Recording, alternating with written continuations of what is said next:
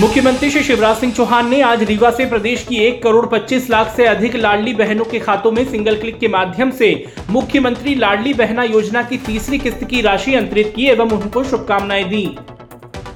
मुख्यमंत्री श्री शिवराज सिंह चौहान ने रीवा के समारोह से एक लाख इक्यासी हज़ार बैगा भारिया सहरिया जनजाति बहनों को पोषण आहार के लिए उनके खाते में 18 करोड़ 16 लाख की राशि अंतरित कर शुभकामनाएँ दी। मुख्यमंत्री श्री शिवराज सिंह चौहान ने आज रीवा में आयोजित राज्य स्तरीय लाडली बहना सम्मेलन में विकास पर्व के अंतर्गत एक सौ इकसठ करोड़ 35 लाख से अधिक के विभिन्न विकास कार्यों का लोकार्पण एवं भूमि पूजन कर ज़िले वासियों को विभिन्न सौगातें दी। मुख्यमंत्री श्री शिवराज सिंह चौहान ने कहा कि आज रीवा की सड़कों पर जनता का जो प्यार और आशीर्वाद मिला, वो अद्भुत और अभूतपूर्व है।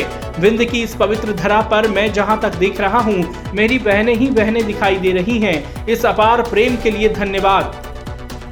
बहनों को संबोधित करते हुए सीएम श्री चौहान ने कहा कि हम गरीब नहीं रहेंगे, आँसू नहीं बहाएँगे, आगे बढ़ेंगे और अपने परिवार को भी आगे बढ़ाएँगे। मेरी बहनों, इस बार राखी बड़े धूमधाम और आनंद के साथ मनेगी। राखी से पहले 27 अगस्त को तुम्हारा भाई तुमसे फिर बात करेगा और एक उपहार देगा। मुख्यमंत्री श्री शिवराज सिंह चौहान ने रीवा ज़िले में आयोजित मुख्यमंत्री लाडली बहना योजना की तीसरी किश्त के अंतरण समारोह में विभिन्न योजनाओं के हितग्राहियों को हित लाभ का वितरण कर उन्हें शुभकामनाएँ दी। रीवा में आयोजित जनदर्शन कार्यक्रम में जन सैलाब उमड़ा मुख्यमंत्री श्री शिवराज सिंह चौहान ने नागरिकों का अभिवादन स्वीकार किया। जन समूह ने मुख्यमंत्री जी का पुष्प वर्षा कर आत्मीय स्वागत व अभिनंदन किया।